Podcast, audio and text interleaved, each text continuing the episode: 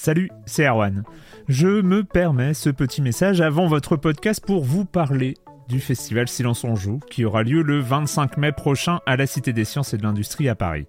De 10h à 22h, on vous prépare une journée qu'on espère passionnante avec des discussions, des débats au cœur même de la Cité des Sciences et une soirée mémorable dans un grand amphithéâtre. La billetterie est ouverte, le lien est dans la description des derniers épisodes et vous trouverez aussi un lien vers la programmation. C'est 20 euros pour la journée et la soirée, et si vous voulez juste passer nous voir en journée, il suffit d'une entrée classique pour la cité, c'est 13 euros tarif plein avec éventuellement des réductions. C'est la première fois qu'on organise un truc pareil et on espère vraiment que vous répondrez présente et présent. En tout cas, nous, on a très envie de vous croiser de rencontrer celles et ceux qui nous écoutent chaque semaine. Rendez-vous donc le 25 mai et je vous laisse avec votre épisode de Silence en joue ou de la bande-annonce ou de Gâchette gauche ou de Dans la boucle. Enfin bref, bonne écoute. Hiring for your small business? If you're not looking for professionals on LinkedIn, you're looking in the wrong place. That's like looking for your car keys in a fish tank.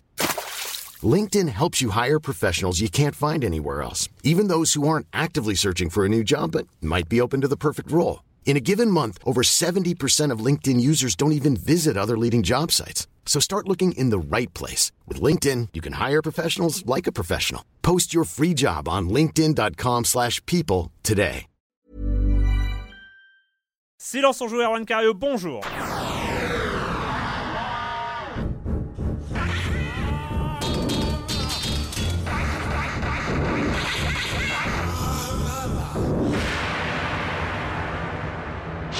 Au programme cette semaine, on va parler, c'est on est un peu en retard, mais bon, on a pris notre temps, Super Mario Maker, et puis ensuite on ira voir du côté de Soma, et on terminera avec je sais pas ce qu'on va pouvoir en dire, mais euh, il paraît qu'on peut en dire des choses. On va le mimer. On va le mimer. On va parler de The Beginner's Guide et, euh, et un petit peu quand même parce qu'il vient tout juste, tout juste de sortir A Blind Legend sur iOS et Android.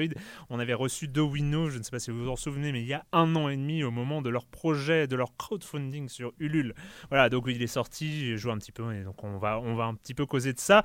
Et puis Monsieur Fall, un petit comme des comme aussi, vous connaissez le, le, le programme et je commence en accueillant. Alors, comment on dit dans ces cas-là Allez, un de mes chroniqueurs favoris, un petit nouveau. Et oui, il y a un petit nouveau. Donc, euh, Corentin Lamy de JV. Bonjour, Corentin. Bonjour, Erwan. Et un autre Corentin, Corentin Benoît Gonin de, du Journal du Gamer. Donc, euh, enchanté, euh, bienvenue dans, dans, Silence on Joue. Merci beaucoup. bienvenue dans Silence on Joue.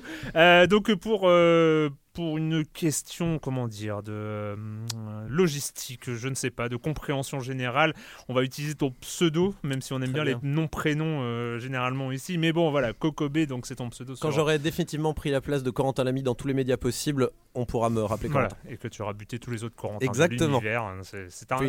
C'est un plan. Euh, donc, bah, bah, bah, et voilà, et ben tu vas, tu vas commencer directement. Donc, on, on va commencer avec toi, Kokobé, avec une news qui a fait beaucoup parler du, euh, des scandales, des euh, contre-scandales, des, euh, des clashs en, ah, dans tous les sens. C'est du Morodini. Là. Star Citizen, bien sûr. Alors Star Citizen, donc c'est le plus gros projet de financement participatif, je crois à l'heure actuelle. Hein, de l'univers entier. L'univers, ça tombe bien puisque c'est un simulateur spatial. Enfin, voilà, c'est un gros space opéra. Voilà, le contexte c'est 90 millions de dollars. c'est donc Chris Roberts qui mm. est notamment l'auteur de la saga des Wing Commander à l'époque, qui est donc une, une référence incontestable de ce genre. C'est aussi le réalisateur du film Wing Commander, qui est moins une référence qui, qui, existe. Je l'ai pas vu, donc je, je, pense que je n'irai pas le voir après ce conseil. Mm. Et donc, donc il a fait son, il a d'abord fait son Kickstarter, qui a eu, je crois, 2 millions de dollars quelque chose comme ça. Et puis ensuite, il a monté sa propre plateforme de financement participatif pour ensuite atteindre une somme assez dingo de un peu moins de 90 millions de dollars. Alors du coup... Sachant qu'en fait, voilà, c'est du, financement participatif, c'est mon téléphone qui vibre, c'est dingue ça, pourquoi j'ai... et, voilà, et, son financement à lui, c'est pas acheter le jeu, mais c'est vous avez acheté le jeu, acheter des, petits vaisseaux. Voilà, acheter des petits vaisseaux, acheter les manuels d'utilisation du vaisseau. Les raccourcis clavier. Voilà, oui, non mais c'est bon, c'est un littéralement acheter les raccourcis clavier. Sur le principe, bon, les gens achètent, les gens font ce qu'ils veulent avec leur argent, c'est pas, il y a pas de jugement là-dedans. simplement, ça en énerve beaucoup hein, quand même. Ça en hein. énerve certains. on va en parler, dont, un qui, bref, un peu suspect euh, à tel point il est tellement énervé qu'il en est suspect. Mais euh, quoi qu'il en soit, donc euh, ça marche bien et il y a une forte communauté autour de ce jeu qui, qui fait des grandes promesses. euh, et euh, le jeu, euh, la première date de sortie euh, qui avait été annoncée euh, pour le jeu, c'était novembre 2014. Alors attendez, je regarde ma montre. Ah, on est bientôt en novembre 2015 et malheureusement il n'y a que quelques démos de disponibles. Euh, voilà, on peut, on se- C'est pour l'instant, il y a des briques. il y a des briques, voilà, Voilà. Qui, qui- ça manque un peu de liant, on va dire. hein, Ouais. euh, et, euh, et, euh, et du coup, ça fait, ça fait se poser des questions à pas mal de, de gens, notamment dans la presse anglo-saxonne. Donc, on a Kotaku qui, en, c'était cet été, alors je crois que c'était fin juillet début août, qui a publié un article où ils ont récupéré des voilà, des, des petits, des petits témoignages euh, de, de gens qui expliquent euh, les petites anecdotes de quack comme il peut y en avoir euh, ouais. dans d'autres projets, donc rien de bien méchant, mais malgré tout, c'était titré euh, Pourquoi on n'a pas sorti Citizen encore? Pourquoi on l'a pas? Pourquoi il n'est pas sorti? Euh, donc jusque là bon c'est un article. Et puis bon euh, Chris Roberts donc euh, l'instigateur du projet était complètement impliqué dans l'article. Il était interrogé régulièrement donc tout allait très bien. Et puis c'était autour de Polygon de faire son article. Là c'était il y a un mois un peu plus d'un mois. Et là titré c'est quoi ce bordel avec avec Star Citizen? Pareil Chris Roberts très impliqué.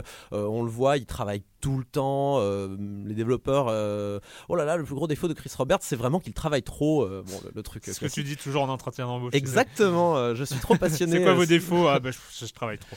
Et donc voilà, donc quand même des petites inquiétudes de la part de grands noms de la presse. Et là, alors là, c'était le, le grand, le grand big badaboom euh, médiatique avec The Escapist la semaine dernière, qui a balancé une espèce de brûlot euh, avec plein d'allégations euh, terribles qui parlent notamment du gouffre financier devant lequel se trouve Star Citizen, qui aurait dépensé euh, 80 millions sur les 88 euh, disponibles, donc il leur reste plus rien dans les caisses. Voilà, donc c'est des témoignages En même temps, avec anonymes. 8 millions, tu peux faire un jeu. hein.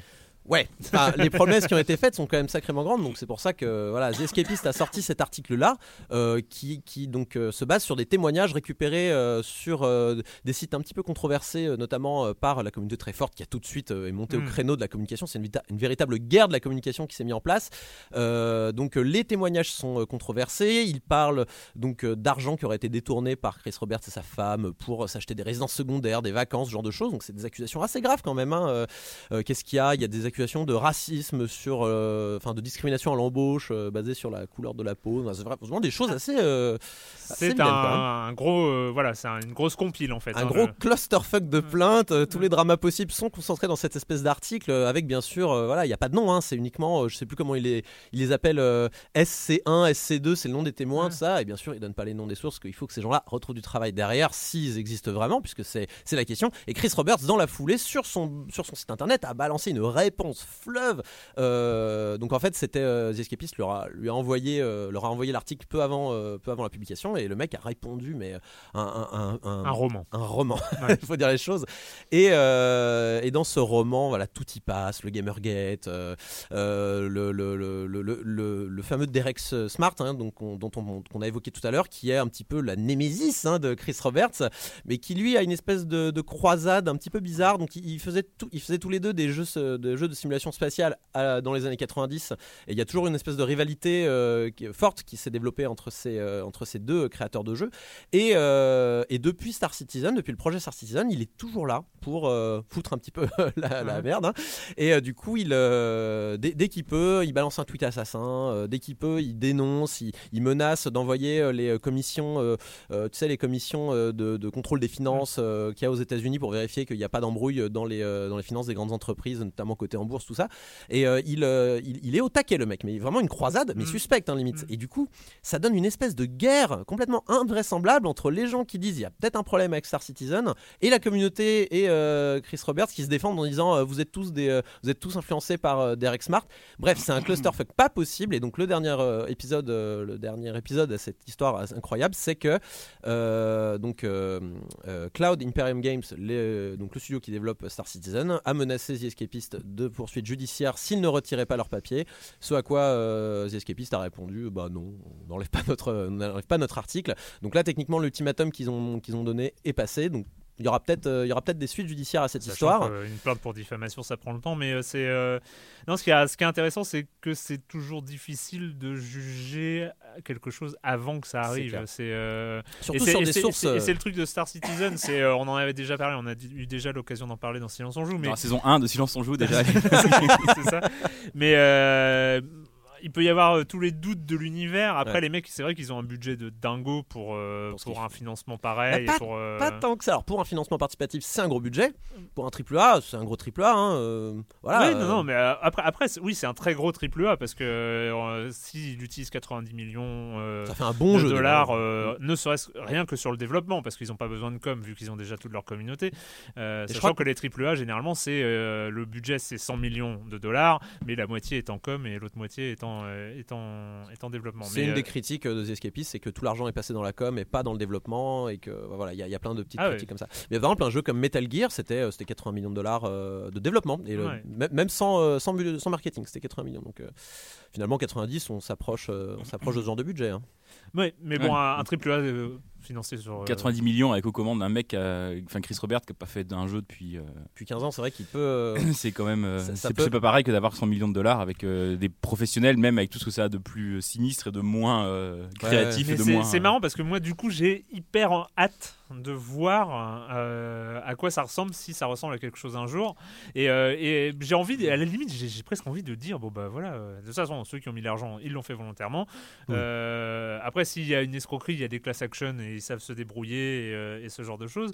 Mais s'il n'y a pas d'escroquerie, le jeu sort et peut-être que tout le monde sera ravi et qu'on aura. En fait, un- ce que, par contre, s'il y a un truc sur lequel Escapist n'est pas, n'a pas attaqué, c'est sur la bonne volonté de Chris Roberts, qui pense qu'il il a une vraie vision, qu'il a une vraie bonne idée, enfin une, il veut vraiment accomplir quelque chose. Ça, ils sont tous unanimes là-dessus, mais ils doutent en fait de sa capacité à le, le délivrer en fait, Eh le ben, mettre en place. On, on- on attendra 2017. Bah, sans attendre jusque-là, je crois que samedi, là, samedi 10 euh, octobre, je crois qu'il y a une démo normalement qui doit être faite, une démo de gameplay ou je sais pas quoi, Bah, je euh, pense à l'occasion de. Je pense qu'elle va arriver en même temps que la CitizenCon qui a lieu dans quelques jours euh, en Angleterre, je sais plus dans quelle ville, à Manchester, je crois.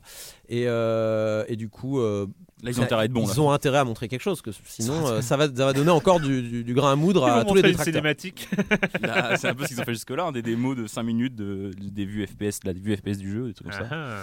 Eh ben. C'est pas très intéressant. Alors, euh, et toi, Corentin, c'est, euh, on était dans l'espace et là, on, on va grand écart, beaucoup plus terre à terre, ouais, effectivement. beaucoup plus terre à terre. euh, Il y a eu 24 heures de teaser, Ouais, le 20 teaser le plus long de Bah, l'univers. alors euh, c'est en même temps, je, j'ai envie de dire, enfin, chez Ubi, ils avaient fait des, ils savent faire des, des génériques de fin extrêmement longs, et là ils ont expérimenté le teaser extrêmement long, Ouais. c'est un autre truc. Euh, ils font des jeux très longs aussi. Enfin, vraiment, il y, a- il y a un vrai truc qui traverse comme ça l'œuvre d'Ubisoft. Là, ils ont fait le teaser de 24 heures avec une image qui était zoomée très très lentement, qui partait sur un, dézoomé du coup. qui était dézoomé très lentement. Avec, euh, ça partait sur une peinture rupestre, euh, un homme avec une lance et, et, et quelques mammouths divers et variés. Et ça, et ça, très lentement, ça dézoomait. Et quand ça finit de dézoomer, les gens ont dit ça y est, c'est bon, on va enfin savoir de quoi il parle et quel est le jeu qui se cache derrière ce teaser incroyable. Et non, en fait, la caméra revenait au début, et donc c'est reparti pour 12 heures. donc c'était. Mais bon. En vrai, on a su assez vite ce que c'était parce que très rapidement, au bout de donc c'est pendant 24 heures, donc on a eu le droit à ce jeu de caméra euh, fascinant. Et mais en fait, au bout d'une heure, il y a euh, la version hygiène de hygiène turque Ouais, Turquie, qui a euh, qui a leaké l'info comme quoi en fait c'était le prochain Far Cry, ce que dont tout le monde se, se doutait. ouais. se doutait plus ou moins. ah bon Far Moi, j'avais pas vu l'info. Bah, il y avait eu des différentes rumeurs. On sait qu'Ubisoft avait sondé les joueurs de Far Cry pour leur demander dans quel univers vous voudriez que le cinquième épisode se Ah ouais. passe. Et euh, c'était l'univers préhistorique qui avait largement remporté les suffrages. Enfin, il y avait un truc comme ça. Et puis on se doute un peu que c'est pas Assassin's Creed, quoique finalement, pourquoi pas. Moi, je me- mais écoute, moi, ça m'a traversé l'esprit. Après, j'avais pas vu tous ces trucs sur Far Cry, mais je me suis dit, bah, ce serait un peu rigolo Hmm, ça, d'avoir. ça aurait euh, été sacrément BS quand même. un- et puis après, annoncer un, un Assassin's Creed deux semaines avant la sortie du. Ouais, D'un point de vue de la com, c'est Non, bizarre. c'est vrai, mais je m'étais pas posé toutes ces questions. Oui, oui, hein, bien sûr, bien sûr, bien sûr. En même Ah. temps, 24 heures, t'as le temps hein, de, de poser ce genre de questions. on s'est, on s'est posé plein de questions, notamment je- on- avec des amis, avec Alvin, euh, je pense que tu- on, on s'est demandé, mais qui c'est qui détient la licence Turok déjà Et on dit qu'on allait vérifier. Ouais, j'avais Euh, vu ça passer. ouais. Bah sachez que c'est Disney, voilà. Donc je sais pas comment ils l'ont eu, mais c'est Disney.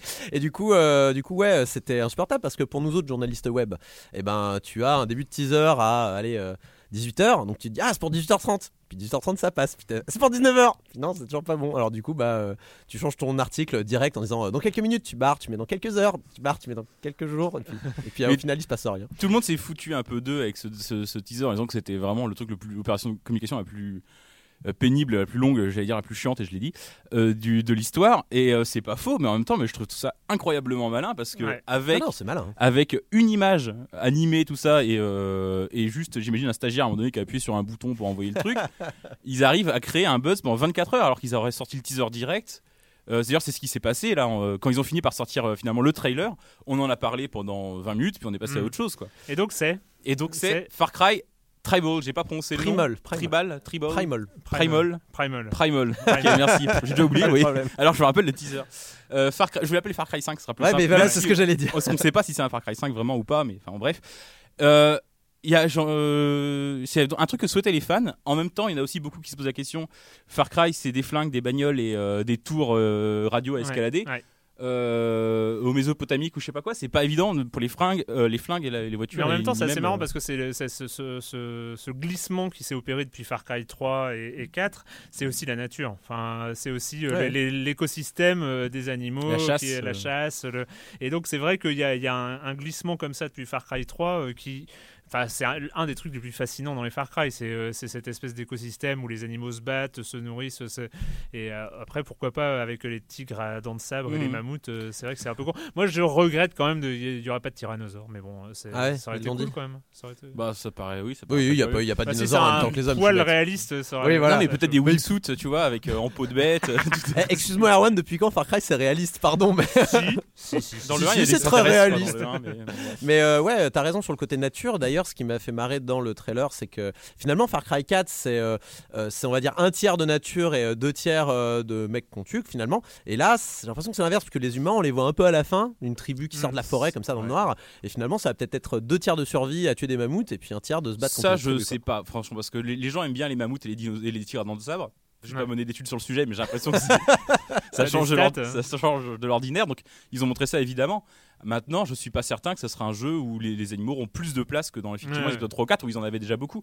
Mais euh, il y, aura des conflits d'humains, il y aura, y aura des histoires de guerre. Oui, ça va être un peu la guerre du feu, tu vois. Ça va pas être forcément euh, un jeu de chasse euh, à la préhistoire. Mais après, c'est intéressant. C'est un des univers quand même qui n'a pas été hyper exploré par le jeu vidéo. Ah bah ça, Ubisoft, on peut les accuser de pas renouveler leur gameplay, mais en termes de renouvellement d'univers, ça c'est les meilleurs. Pour le coup.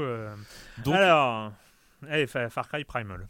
Et c'est prévu pour Et c'est prévu pour février, donc euh, j'ai pas le jour exact sur console, 23, février je crois, et mars sur PC, selon une tradition qui était euh, que Assassin's Creed a mis en place, et qui était jusque là les Far Cry on les avait en même temps sur PC et console, mais maintenant on va commencer à les avoir en retard sur PC aussi, donc je suis un petit peu triste, mais bon, Bon, après, ils, seront, ils seront peut-être plus beaux, tout ça. Dans la supérieure version. Allez, le com des com d'il y a deux semaines, je voudrais revenir à cette occasion euh, sur le fait que Silence on joue depuis cette euh, début de cette neuvième saison, euh, bah, c'est un peu erratique. Il y a des, numéros qui sautent et des numéros qui sautent, voilà, et qui sautent pas comme cette semaine, heureusement. J'ai fait un post sur les, forums pour ceux que ça intéresse. juste, bah, pas de panique, hein, on essaye de, on de continuer, de faire comme on peut. On a ah, des nouveaux chroniqueurs comme euh, euh B ici présent et puis euh, et puis voilà ça va ça va on va retrouver un, rythme de croisière sachant que je l'ai expliqué aussi euh, l'année en tout cas le début de saison va être un petit peu il y a un petit point d'interrogation suite au déménagement imminent de, libération de ces locaux pour aller rejoindre je ne sais plus quelle rue du côté des grands boulevards à Paris. Donc voilà ou au niveau de l'infrastructure on ne sait pas encore dans quelles conditions on pourra continuer d'enregistrer si on joue, mais on continuera à enregistrer si on joue, c'est une promesse. Voilà, c'est juste pour mettre ça au clair. Et euh, le comme des comme donc d'il y a deux semaines où nous parlions euh, notamment euh, de Stasis, mais aussi de Trine. Et Nomisis nous dit sur Trine 3 dont on n'a pas forcément dit beaucoup de bien. Euh, pour revenir sur la série Train, j'avais trouvé le premier assez sympa pour sa direction artistique et ses idées pompées de Lost Viking. Le deuxième était une copie du premier, mais en moins bien à cause du niveau euh, de niveau trop compliqué pour le gameplay plus que bancal. Et quand on voit à quel point le studio n'avait pas n'avait eu aucune nouvelle idée pour le 2, ça ne m'étonne même pas qu'ils aient refait euh, une erreur vieille de 15 ans avec le passage à la 3D. En fait, le problème de Frozen Byte, c'est le succès du premier Train. S'il avait moins bien marché, ils auraient peut-être inventé un nouveau concept de zéro plutôt que des suites bâclées à la Call of Duty, Assassin, etc. D'ailleurs, il faudrait que je réfléchisse, mais les suites de jeux indés, c'est pas toujours des bouses Allez, point d'interrogation, je vous laisse. Vous avez, euh, vous avez 10 secondes pour, euh, pour réagir à cette question. Je vois qu'il y a beaucoup. Hein, euh, Non, bah, disons que moi j'ai été plutôt déçu par Hotline Miami 2, mais ça restait un jeu très, ça restait un jeu très honnête. c'est vrai, Hotline Miami 2, ouais, contre exemple. Et, je, sais pas, il y a Binding of Isaac Rebirth qui peut être considéré comme une suite. non, c'est un remake. Ouais, avec, avec, avec le double du contenu dedans, donc bon. ouais, ouais, mais c'est un remake. Bon, bref, oui, bah, les jeux indés. Après, on voit pas énormément de suites de jeux indés quand on regarde bien. Euh, donc c'est assez dur de faire le comparatif, mais pour le cas de Trine, ouais, c'est assez, euh, affligeant, on va dire. Ouais, affligeant, voilà, c'est le mot. Et euh, Shanghai Max qui nous dit Until Down arrive très vite, parce qu'on avait aussi parlé d'Until Down. Down. Euh, arrive très bien à dépasser son pitch initial de teen movie. L'histoire euh, tient bien la route sans pour autant révolutionner le genre. Les personnages ne tombent pas dans le cliché. On sent bien que Supermassive a bossé son sujet pour essayer de lui donner une identité propre qui va au-delà de ses références. L'aspect visuel est excellent et c'est surtout le rythme qui m'a le plus emballé dans l'affaire. Très bonne surprise. J'ai trouvé l'expérience au-dessus de Cage ou Take Telltale, je me suis aussi fait la réflexion du manque de prétention dans la com du titre pour un résultat euh, d'une grande qualité. Voilà, c'était pour le com des com de la semaine dernière. Et je rappelle, il y a toujours euh, l'accès au forum hein, de, de Séance on Joue, les meilleurs forums de l'univers, euh, qui se font bah, par le, ils se font par où l'accès au forum maintenant? Alors, soit vous connaissez l'URL, soit il y a Google, ça marche bien. Vous tapez forum libération Google. Ouais, ou forum Silence on Joue plutôt directement, hein, ça, va être, ça va être mieux. Et il y a un lien dans tous les articles, hein, les articles Silence on Joue que, je mets euh, à, chaque émission. Voilà, et on va commencer. On commence par quoi? Ah oui, on commence, bah, c'est un peu ta grande spécialité, Kokobé. On commence par euh, Super Mario Maker.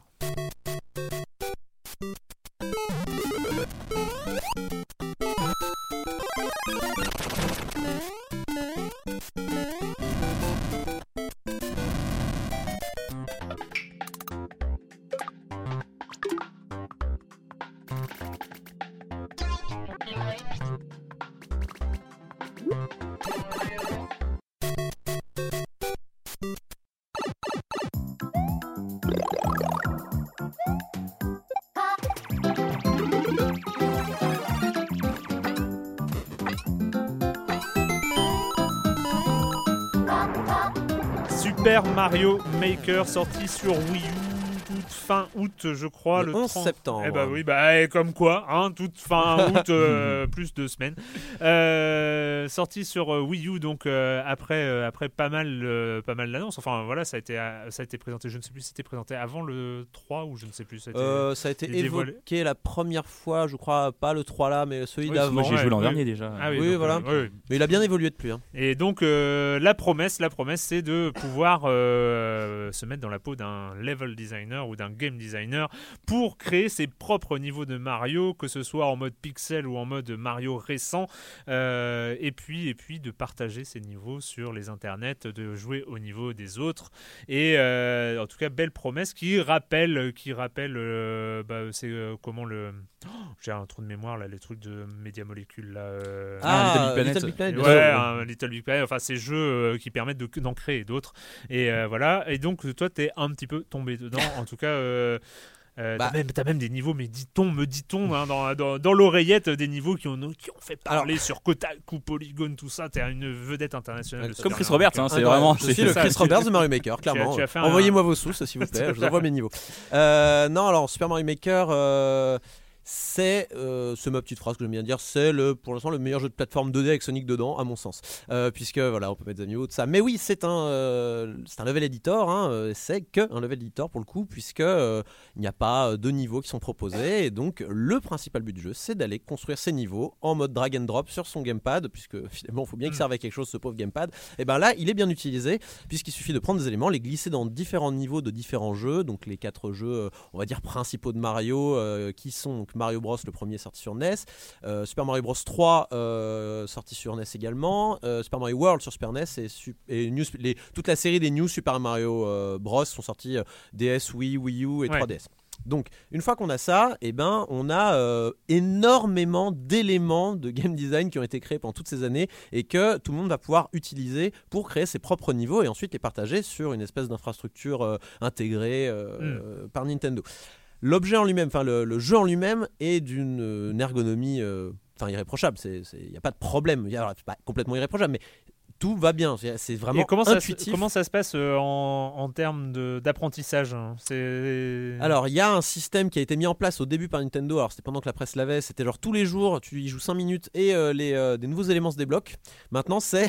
C'est très bête. Mais en fait, il faut déposer un certain nombre de blocs et avoir utilisé au moins chacun des, des éléments qu'on t'a déjà débloqués sachant qu'au début tu en as un nombre limité, pour débloquer euh, la rangée suivante, grosso modo. Et on te débloque petit à petit les jeux, les environnements, les Donc éléments. Ça peut se faire très rapidement, il suffit de drag and dropper euh, tous les éléments euh, sur le même niveau. Mais oui, mais c'est teubé de faire ça.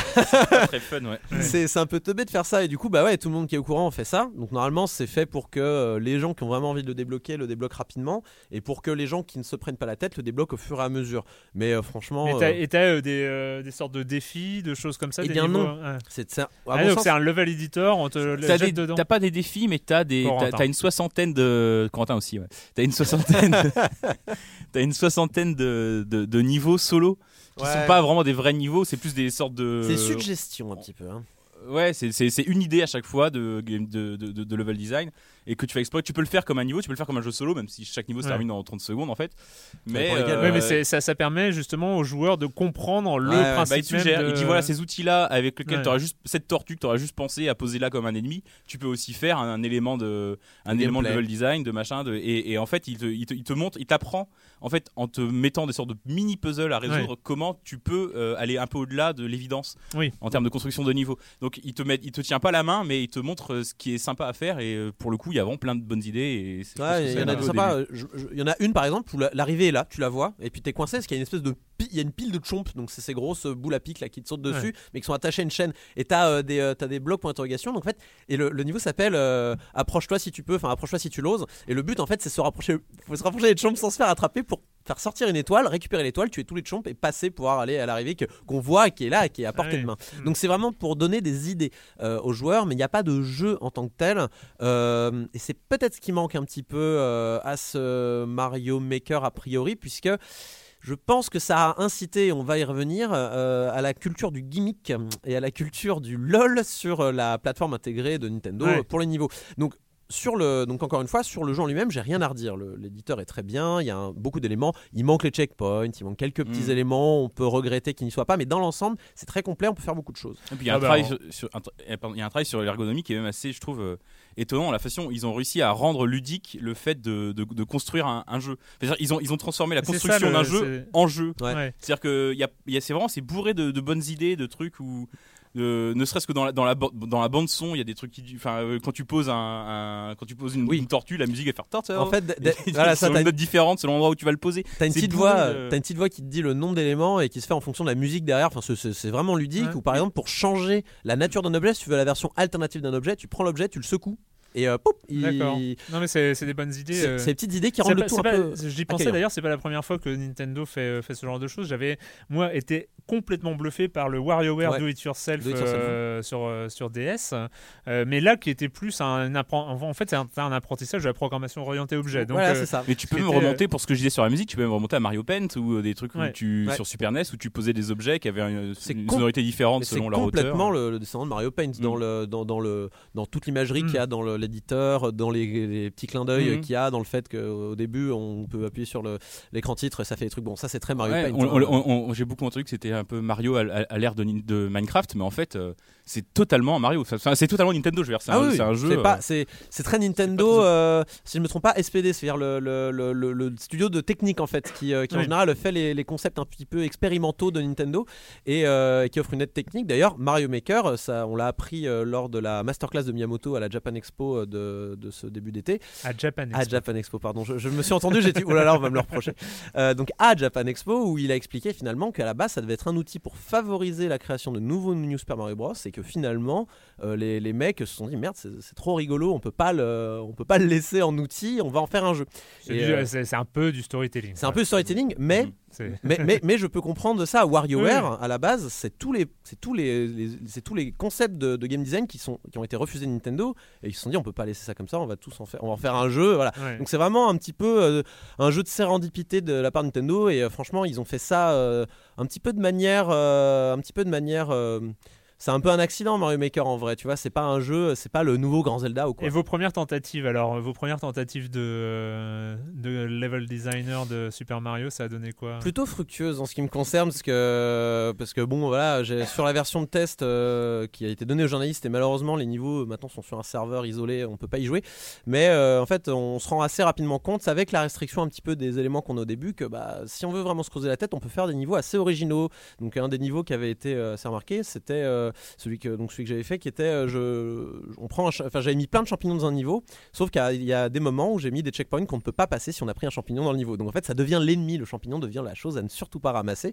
Et ça bah, c'est un détournement d'objet. J'ai un peu hacké euh, le, le, principe d'un objet pour, euh, pour le détourner de sa fonction première. Et ça marche toujours bien de faire ça. Sauf que quand on regarde les niveaux qui sont créés maintenant que le jeu est au grand public, c'est que comme il n'y a pas d'éditorialisation du choix du, contenu qui est mis en avant et des niveaux qui sont mis en avant, eh ben on a toujours les mêmes niveaux qui sont mis en avant et qui sont les fameux auto Mario. Alors les auto Mario, je vais expliquer pour ceux qui ne savent pas, c'est euh, le niveau s'appelle Don't touch the controller et euh, en fait, après, bah, vous touchez pas. Puis Mario, il bouge tout seul euh, sur le niveau. Euh, il évite plein d'ennemis, plein de boules de feu. Parce est sur les tapis roulants. Il est sur les tapis roulants. il rebondit automatiquement et à la fin, il gagne. Et t'as fait waouh. Mais voilà, c'est des démonstrations techniques. Alors c'est vrai que c'est sympa. Une fois, deux fois, au bout de trois fois, tu fais bon. Il y a quoi d'autre? Quatre fois, tu fais bon. J'en ai marre quoi. Et du coup, euh, du coup, malheureusement, quand tu vas dans le top 50 des euh, dans le top 50 des niveaux mis en avant euh, par la communauté, bah c'est que ça quoi. Que ça, des, niveaux musicaux puisqu'il est possible de faire de la musique avec avec avec les niveaux. C'est très bien, c'est très mm. original et de ça. Et c'est du travail pour pour tenter de faire un niveau musical. C'est beaucoup de boulot. Mais vous pouvez pas essayer de faire des niveaux un petit peu de temps en temps. Et le problème, du coup, c'est que Mario Maker, dans son infrastructure de partage, eh ben, ne permet pas de mettre en avant le level design, qui est pour moi une valeur extrêmement indolore de, la conception d'un jeu. C'est pas quelque chose que les gens vont faire. Hum, le level design, il est très bien. Il y a que les journalistes qui parlent comme, qui parlent comme ça. Tu vois ce que je veux dire Alors toi, Erwan, tu es, euh, j'imagine que tu regardes le level design quand tu joues à un jeu. Mais non, pas du tout. Pas du tout. Non. Bon, et eh ben, en tout cas, c'est à mon avis, c'est le cas aussi de la plupart des euh, des. Euh, mais non, non, mais c'est des, des gens quoi. Ils le voient pas nécessairement. Mais c'est justement, c'est fait pour. Euh, si tu vois le level design, finalement, c'est qu'il est mauvais. Bah oui, mais, justement, euh, tous ces jeux qu'on met en avant, c'est des jeux où les gens vont dire regardez, je suis très malin, j'ai réussi à, à, créer un truc avec un level design de fou, des mécaniques. Euh, mais en fait, sauf que les gens oublient de faire un jeu. En fait, ils font pas. Avec Mario Maker, il y a beaucoup de gens qui font pas de Mario. D'ailleurs, je trouve que ce qui est assez étonnant, c'est que, enfin, ce qui est pas étonnant, c'est que ça révèle le fait que les gens ne savent pas faire de jeu, et moi le premier d'ailleurs, parce que moi, contrairement à Kokobé, je suis pas très très bon. Euh, mais aussi, ça, ça c'est pas une surprise. j'ai vu pire, hein, niveau. c'est pas, ça, c'est pas une surprise. Ce qui est davantage surprenant, c'est qu'en fait, on a l'impression que les gens qui jouent à Mario Maker n'ont jamais joué à Mario ou en tout cas n'aiment pas ça, parce que euh, ils créent des niveaux qui n'ont rien à voir avec Mario, qui soient ratés, parce que par, par exemple, euh, un des trucs hyper communs, c'est des énormes niveaux plats bourrés d'ennemis, mais il y a aucun relief, il y a rien. Tu chopes une étoile au début, tu fonces, tu tues tout le monde, super. Ou à l'inverse, c'est des niveaux extrêmement durs qui sont du par cœur, qui ont qui ont un, un intérêt et qui sont euh, comment dire recommandables en tout cas pour les gens qui aiment ça mais euh, qui ne sont pas des niveaux de Mario. Tu verras jamais ça dans un jeu de Nintendo. C'est des jeux avec euh, hyper millimétré on est plus dans le Super ouais, il faut rebondir sur des sur des sur oui plutôt ouais dans on le est, Super on est plus dans le Kaizo Mario même hein. donc c'est ROM hack qu'il y avait à l'époque de Super Mario World qui était fait avec un outil qui s'appelait Lunar Magic. Et le but c'était de rendre des Mario frustrants. Parce que Kaizo Mario je crois que ça veut dire Mario enfoiré ou je sais pas quoi en japonais. Et c'était vraiment le but c'était de faire des niveaux extrêmement frustrants extrêmement difficiles mais c'était un challenge en soi. Est-ce que c'est pas finalement une reconnaissance pour les créateurs de jeux vidéo? C'est-à-dire que euh, vous êtes gentil avec votre Super Mario Maker, avec euh, votre level editor, mais euh, voilà, faire, faire des niveaux de jeu, finalement, c'est un métier. Et, et c'est pas, est-ce que c'est pas la preuve qu'il y a quand même c'est quand, quand, même, du talent, il y a quand même un apprentissage. C'est pas juste un outil quoi. Mais oui, et d'ailleurs, c'est pour moi c'est la seule façon de, de consommer euh, Mario Maker. Tu, tu, tu, comprends vite que tu peux pas aller dans le top 50 et prendre les meilleurs niveaux parce que c'est 50 fois le même. En revanche, tu peux, il faut aller traîner sur Twitter, des forums, un ami, un pote, quelqu'un qui te recommande quelque chose tu vas et tu, vas fouiller euh, tu, tu, fouilles dans Mario Maker comme tu fouillerais chez le libraire chez, chez un disquaire quoi tu peux rien trouver par hasard mais si tu es bien conseillé tu vas trouver un artiste que tu aimes bien et là tu peux le, le follower un peu comme sur Twitter et là tu vas auras une liste avec toutes les nouvelles créations des gens que tu que, que, dont tu apprécies le travail et notamment euh, mais même ça c'est mal branlé hein, dans le jeu c'est euh. pas super bien branlé mais c'est c'est la seule façon de trouver du plaisir dans, dans, le multi de Mario Maker. Enfin, typiquement, on ne peut pas trouver un créateur euh, ex nihilo. Tu peux pas juste dire je veux trouver ce créateur-là dans le truc. Il faut d'abord trouver un de ses niveaux. Il faut d'abord trouver un de ses niveaux et dire je veux l'ajouter dans mes favoris. Et ensuite, ça te fait une espèce d'agenda, enfin de, voilà, de, livret dans lequel tu as tous tes créateurs favoris. Mais, ah, Nintendo. C'est Nintendo, voilà. en 2015, je sais. mais, c'est pareil. a jamais été très très très doué quand même sûr. pour ça. Et surtout pas pour ça, ça, pourrait presque être pire hein, pour le coup. Mais non, non, c'est en vrai, ça reste le moins mauvais jeu Nintendo du point de vue du multi. Ah, il y a Splatoon qui se débrouille. Mais oui, c'est sûr que c'est sûr que celui-là n'est pas complètement catastrophique. Mais il y a un coche qui a été manqué et je trouve ça dommage. Mais du coup, j'ai l'impression que ce vide a quand même été comblé par euh, là, notamment la communauté des streamers, la communauté euh, euh, des, bah, même des journalistes. Je trouve qu'il y a pas mal de journalistes qui s'amusent à donner leur niveau. voilà, là, je vois William Oduro du Monde qui balance régulièrement ses petits niveaux hommages. bon, c'est sympa. Et, surtout, voilà, il y, a une espèce de, de comment dire, il y a une dimension supplémentaire qui est apportée dans Mario Maker par le stream parce que les gens donnent leur niveau favori à leur streamer favori, qui y joue s'ils veulent ou s'ils veulent pas, et qui du coup s'amusent. Il y a une espèce d'interactivité en plus qui peut se faire. Et franchement, ça, je trouve ça bien. Je trouve ça très bien. Et tous les streamers que je croise, même tous les youtubeurs que je regarde, des, même des gens très connus hein, comme Game Grumps, qui sont des youtubeurs très connus américains qui essaient plein de jeux, ils expliquent que bah, Mario Maker, ça fait beaucoup plus de vues que plein d'autres jeux. Et, et, Mario Maker est populaire en stream et, mmh. bah, eh ben, ça fait plaisir. de toute façon, comme c'est un jeu Nintendo, on en entendra encore parler pendant 5 ou 6 ans. Donc c'est, ils, vont, ils, vont, ils vont garder ça. Mais c'est super intéressant. Ouais, Corentin? Je voulais juste rajouter une dernière chose. Ce que, ce que je veux dire, c'est quand tu crées ton catalogue de, de, de, de créateurs, c'est qu'il faut aussi chercher. Tu as aussi beaucoup de, développeurs de, jeux qui, pour faire un petit peu parler de leur jeu, ça commence à être une sorte d'outil de, de, com, ah, où tu as, des, as des développeurs qui disent regardez, euh, ils font une sorte de masterclass, ils se mettent devant leur, devant leur caméra et ils disent regardez, nous on fait un niveau, notamment euh, des anciens de Rare, ceux qui ont fait leur, euh, leur, leur, leur, Kickstarter sur un jeu. Exactement. Euh, ils, font leur propre niveau de Mario Maker et t'as une sorte de masterclass des mecs qui ont fait Donkey Kong Country et Banjo Kazooie qui te montrent leur jeu. Et t'as pas mal de développeurs comme ça ou des étudiants les étudiants de Dizart à, Paris qui ont, fait ça aussi. Et ça c'est très bien et euh, c'est voilà il faut il faut savoir quand tu joues à Mario Maker j'avais peur que ce soit un jeu pour les gens qui ont envie de faire des niveaux. Mais non c'est aussi un jeu j'avais peur que ce soit un jeu pour les gens qui ont envie de fabriquer des niveaux. C'est un jeu d'initiation aussi. C'est aussi un jeu pour les gens qui ont envie de consommer des niveaux, donc c'est un vrai Mario, mais il faut savoir ce que tu cherches. Et il faut connaître les bonnes personnes et il faut savoir. Il faut la, la, bonne méthode pour trouver euh, les bonnes personnes. Euh, ça se mérite. Ça se mérite. donc euh, Twitter, le jeu Nintendo le plus dur à, ce jour. Maintenant, j'aimerais vraiment qu'il fasse la même chose avec Zelda 2D, les Zelda 2D. Un Zelda Maker, moi je, je, suis dedans. on, change, on change totalement d'univers avec. J'avoue que quand, quand j'ai vu que c'était eux, j'ai eu un peu peur de. En fait, j'ai mis longtemps à le lancer parce que j'avais un peu peur de le lancer. J'ai un très très très mauvais souvenir de leur, euh, leur précédent jeu Amnesia euh, qui m'avait fait flipper, mais à un ah point. Ah, c'est réussi. Un point. Euh, c'était c'était vraiment très très réussi pour le coup. Hein, mais, mm. et donc voilà, ils ont, ils ont sorti leur nouveau titre qui s'appelle Soma.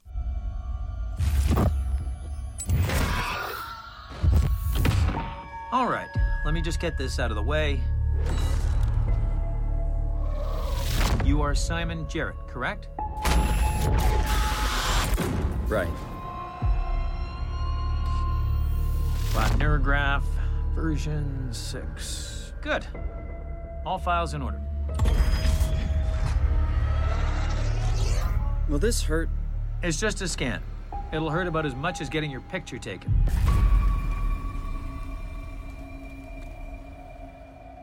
Hello? Did something go wrong? This is where it went wrong, son. This is where we planted the seed to the cancer that's eating Pathos too. It wasn't meant to be like this. No one told us this could happen.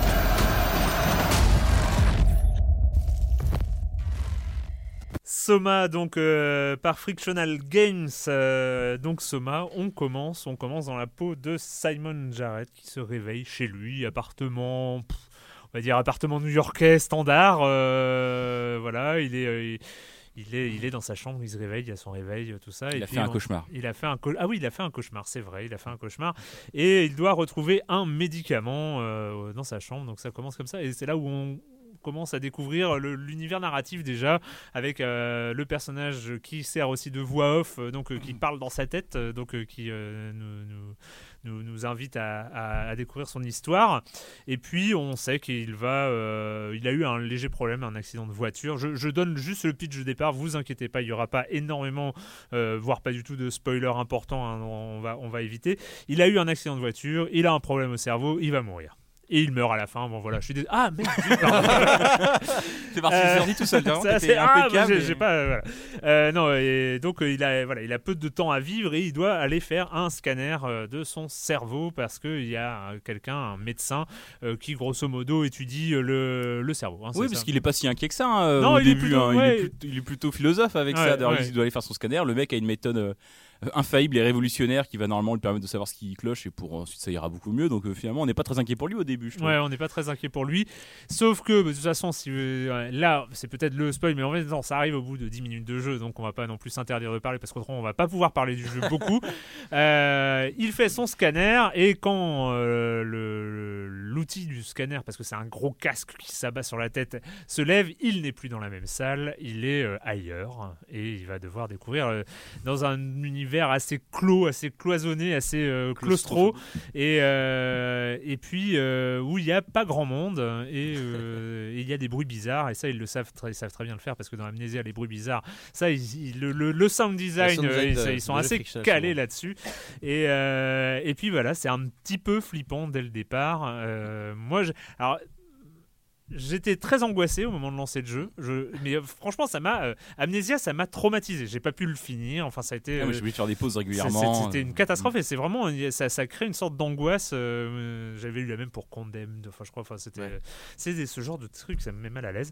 Et, et en fait, ça, elle s'est très vite estompé parce que je me suis rendu compte qu'on était dans un jeu d'ambiance, mais vraiment un vrai vrai jeu d'ambiance, un vrai jeu d'ambiance sonore, visuel, narrative évidemment, mais et qui était un petit peu flippant, mais qui n'était pas une sorte, c'était pas la même flip malsaine euh, mhm. qu'Amnesia. C'était quelque chose de peur de l'inconnu, peur des, des, bruits, mais voilà, on n'était plus dans le même niveau d'horreur. Euh, on était plus voilà dans, dans un jeu d'ambiance. la création d'un malaise plus que vraiment ouais, et euh, voilà. Et ton premier contact, toi, Corentin? Ben, j'avais la même peur que toi parce que j'ai adoré Amnesia. Je suis, ah je suis allé au bout. Ah j'ai mis un temps infini à aller au bout parce que je jouais par très petites pauses en mettant de la musique gay ou du Patrick Sébastien c'est nul de jouer comme ça, Amnesia. Non, non, non, c'est pas vrai, mais bon, je jouais, je jouais le jour, quoi. Euh, et euh, et j'avais j'avais peur et en même temps je m'étais tellement régalé. C'est tellement bien fait que ça aurait été ça ça aurait été que ça j'aurais été content aussi. Mais ce qui est fort avec Soma c'est que c'est pas que ça. C'est-à-dire que moi je pense qu'il y a la peur. Il y, a les mêmes mécanismes il y a les mêmes créatures qui en fait euh, Penumbra, euh, Penumbra aussi d'ailleurs, mais enfin non, moins Penumbra, mais Soma et Amnesia, ce sont deux jeux où tu ne te bats pas, tu peux pas te battre. Il y a un moment dans Soma où ils te font ramasser un flingue, mais c'est presque un clin d'œil, un gimmick, je pense, plus que. Enfin, c'est presque un clin d'œil qu'autre chose. Mais euh, tu, ne te bats pas, et en général, quand tu, un ennemi est sur toi, euh, c'est fini. Ça va pas. Ça va pas C'est pas fini, mais. Il y a des ennemis, mais c'est un jeu de fuite en fait. C'est vraiment pas du tout un jeu de confrontation. Bah, Amnesia, c'est ça, c'est du cache-cache. Hein. Et il y a ça aussi, et donc c'est un peu les mêmes ressorts, et ça marche toujours aussi bien, et ça fait toujours aussi peur. Et euh, moi, il y a vraiment des moments au début notamment quand tu comprends pas euh, ce que tu affrontes et, le jeu fait tout pour que tu comprennes pas ce que tu affrontes notamment parce que les premiers ennemis tu peux même pas les regarder parce qu'ils te repèrent quand tu les regardes. et c'est très malin ça parce que justement comme tu les vois jamais tu t'imagines le pire et euh, après tu commences à, les dompter et tu as un peu moins peur. Mais ça marche. Je trouve cette peur ça marche et ça, et ça fait vraiment flipper. Après ce qui est fort dans Soma c'est que contrairement à Amnesia qui est un jeu un peu abstrait où tu te promènes dans un manoir euh, Lovecraftien mm. lambda là tu te promènes dans un univers qui est très écrit très construit très qui, qui, avec un vrai scénar derrière. Tu te balades dans un roman de SF. Ouais, oui, oui. Mais vraiment, enfin, c'est très impressionnant. Et de SF moderne, hein, en plus, on n'est pas dans les, dans les thèmes SF des années 60. Non, c'est pas de la euh, space opéra ou je sais on pas est, quoi, On est, vraiment sur, euh, sur des questionnements modernes, euh, actuels, contemporains. Philosophiques presque. Ouais, C'est très impressionnant à ce niveau-là. Et, et, je dis très écrit, mais c'est dans le bon sens. C'est c'est pas forcément littéralement euh, écrit c'est pas des vous avez parlé de Stasis je sais pas exactement ce que vous en avez dit moi j'avais pas trop euh, j'ai pas trop aimé euh, mm. Stasis j'ai trouvé ça très bavard. Là c'est c'est très sobre en fait dans la narration mais c'est parfaitement c'est parfaitement réalisé parfaitement maîtrisé Le, j'ai vu que le doublage était moins bien réussi. Moi, je parle pas suffisamment bien anglais pour juger ça. Moi, ça m'allait. J'ai trouvé il parfois un peu kitsch, mais c'est euh, ouais, un peu de charme. de toute façon, euh, écouter les doublages et Patrick Sébastien en même temps, c'est, difficile. Mais non, c'est vraiment l'univers est parfaitement euh, arrêté, dessiné, construit et, passionnant. Et donc le jeu est inquiétant, fait peur, mais peut être même mal à l'aise, surtout au début. Mais au bout d'un moment, tu te, alors que moi, je je passe mon temps dans les jeux comme ça, et notamment dans Amnesia, je passais mon temps à essayer d'en sortir et vraiment je, déteste, je détestais ça. Mais après, j'ai détesté Doom 3, ça me faisait peur quand on était en enfer. Donc, euh, Pareil. ah, c'est vrai, me rassure. on est fait du même, du même bois. Et là, en fait, tu peux pas en sortir parce que, effectivement, de temps en temps, tu vas avoir peur, tu vas sursauter, tu vas machin mais c'est tellement passionnant l'histoire qu'on te raconte et les interrogations qu'on te, te, pose que au contraire à la, fin quand tu arrives à la fin tu es presque déçu en fait que ça s'arrête un peu abruptement et tu envie que ça dure tu presque envie d'y retourner. Et ça c'est pour, pour moi qui flippe vraiment devant les, les survival horror au sens très large mm. euh, c'était une expérience assez étonnante quoi, de me dire euh, bah, en fait j'ai envie de vivre dans ce monde horrible parce qu'il est passionnant il a plein de trucs à raconter moi il y, a un des points mais qui est complètement anecdotique euh, c'est un des alors je sais pas j'avoue que c'est peut-être par manque par manque d'expérience ou manque de, de jeux auxquels j'ai joué mais c'est une des, euh, enfin c'est un des rares jeux où il y a ce, ce, gameplay euh, direct, comment dire. Euh, je sais pas comment dire, mais le, le, gameplay de, de Surgeon Simulator. Ah non, mais ça c'est très frictional games. Oui, ils, ont, toujours fait, fait même dans Penumbra. C'était ah ouais, mais je, me rappelais. Alors c'est bizarre, j'avais j'avais complètement oublié ça. C'est un, système qu'ils ont bien rodé maintenant. Où, et j'ai trouvé que c'était très efficace pour le coup.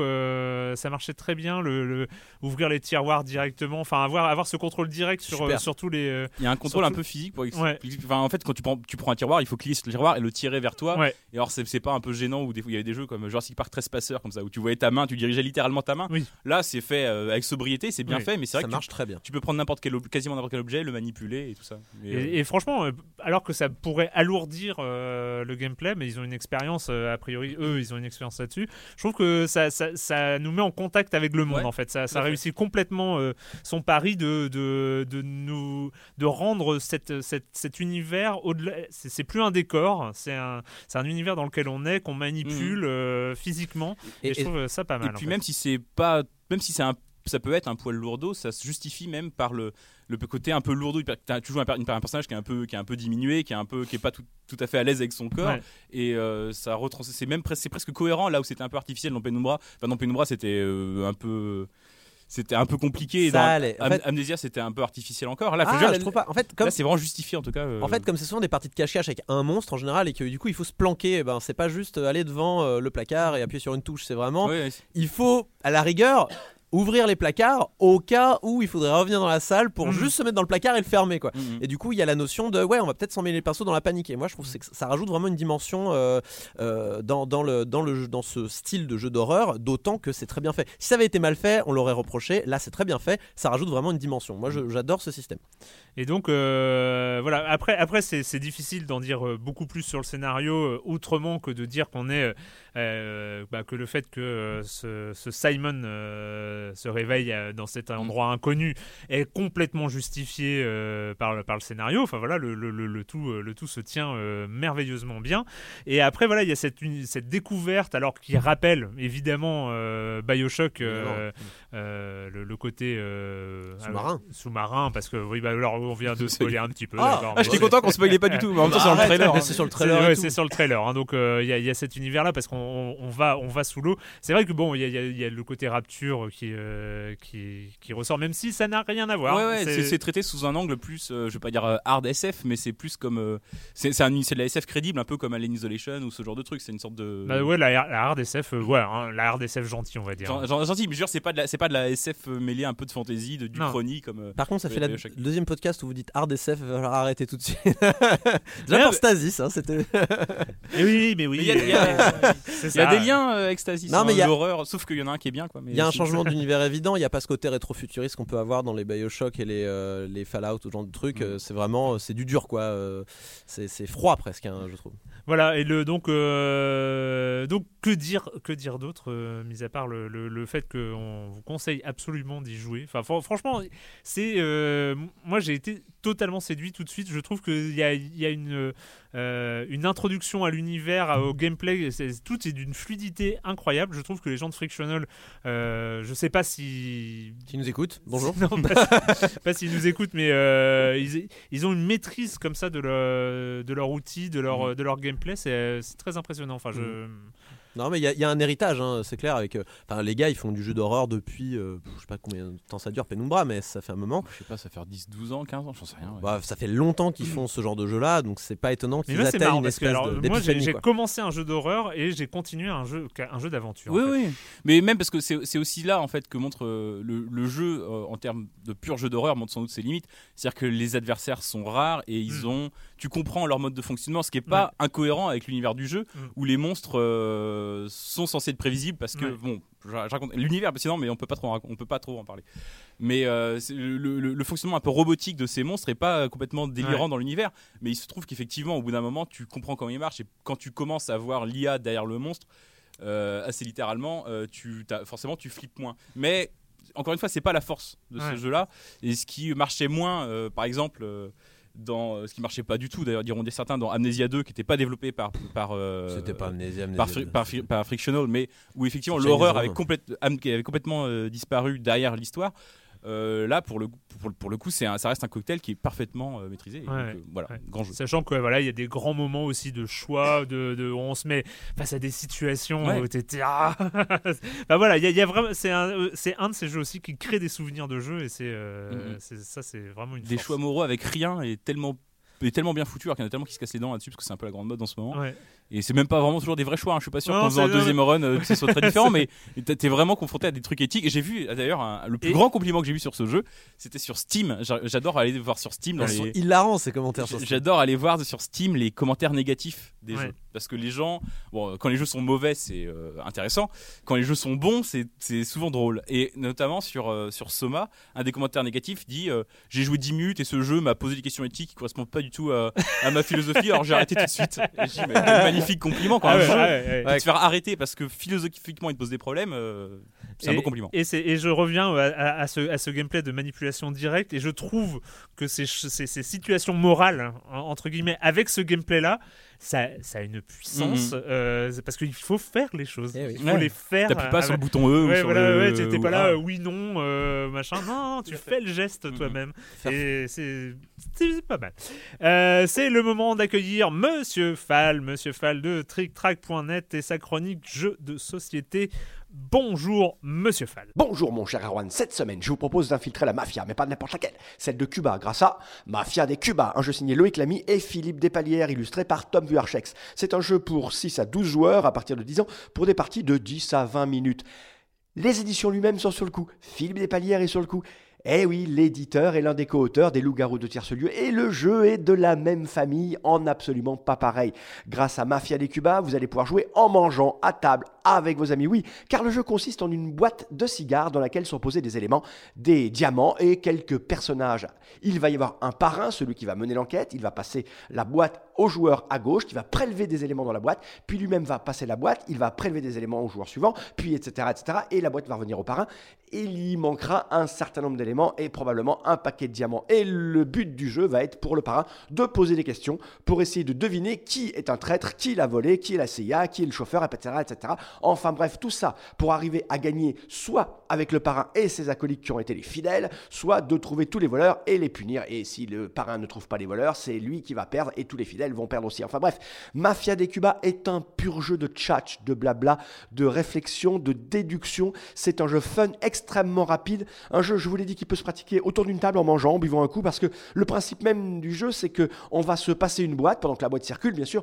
On peut continuer de discuter, d'avoir des conversations, on peut la jouer roleplay. Chaque joueur va mettre des trucs dans sa poche sans rien dire aux autres. Et ensuite, va se suivre une conversation délicate et parfois légèrement, comme qui dirait, euh, euh, on fait pas forcément des copains quand on joue Mafia des Cuba, mais les parties sont extrêmement rapides, ça fonctionne, c'est bluffant, c'est Mafia des Cuba, un jeu de Loïc Lamy et Philippe Despalières, illustré par Tom Vuarchex, c'est pour 6 à 12 joueurs à partir de 10 ans, pour des parties de 10 à 20 minutes. Au début, c'est pas très évident de savoir quel type de questions poser, mais très rapidement on a compris le principe, euh, et donc ça, ça, s'enchaîne chaîne très très facilement et on a envie d'en faire une autre et une autre et une autre. Quant à moi, mon cher Juan, je vous dis à la semaine prochaine. À la semaine prochaine, Monsieur Fall de TrickTrack.net et TrickTrack.tv. Euh, que dire sinon que vous devez y aller si vous jouez euh, aux jeux de plateau, jeux de société, etc., etc. Ou alors maintenant, maintenant, maintenant, on arrive on arrive au truc compliqué quand même. On arrive au truc compliqué. Moi, j'y ai, joué, j'ai joué, et, et, et, en y jouant, mais vraiment, hein, en y jouant, j'étais là, mais comment je vais en parler de ce truc. Eh bien, figurez-vous que je ne le sais toujours pas. On va avoir une. Ça va être une séquence peut-être surréaliste, peut-être complètement ratée, mais je n'ai aucune idée de ce que je vais pouvoir raconter. Ça s'appelle The Beginner's Guide, Guide et c'est euh, un jeu signé David Redden, euh, plus connu pour avoir euh, signé The Stanley Parable. Let's say you sit down at a stranger's computer. You start opening up files and looking through stuff, and eventually you come to a folder that just says My Work. So you open it, and you click on a random file, and it's a video game that looks like this. If you had to guess, what would you say you know about this person right now? Like, maybe they're kinda goofy. Okay, you close that, you scroll down a bit, and you open up a new file. It's another game. Do you think this person is happy? Are they unhappy? Now another one. What do you think is comfortable for this person? What puts them at ease? Do you think they're lonely? What's missing in their life? Keep going, open another file. Let's look at all of them. Let's unpack this person. Are they upset about something or fighting something? What do you think makes this person angry? What kinds of friends do they have? Do they even enjoy making video games at all? Take all of these images, hold them in your mind, and now try to imagine, without ever having met this person, who they are. Okay, let's do it. Let's find out if you're right. Alors cette voix, cette voix qu'on entend, donc c'est David Redden, euh, David Redden, donc euh, créateur de The Stanley Parable, qui nous parle, qui nous parle dans ce dans ce trailer hein, qui était euh, qui a été diffusé, je crois, 24 heures avant la sortie du jeu. Hein. Il avait pas du tout. 48 heures ouais, ou 48 heures. il Ubisoft fait un teaser. Eux, ils font toute l'annonce du jeu, le développement quasiment. c'est ça. c'est ça. Lui, il, annonce son truc. Le, jeu sort euh, deux jours plus tard, ou un jour ou deux jours plus tard. Et, euh, et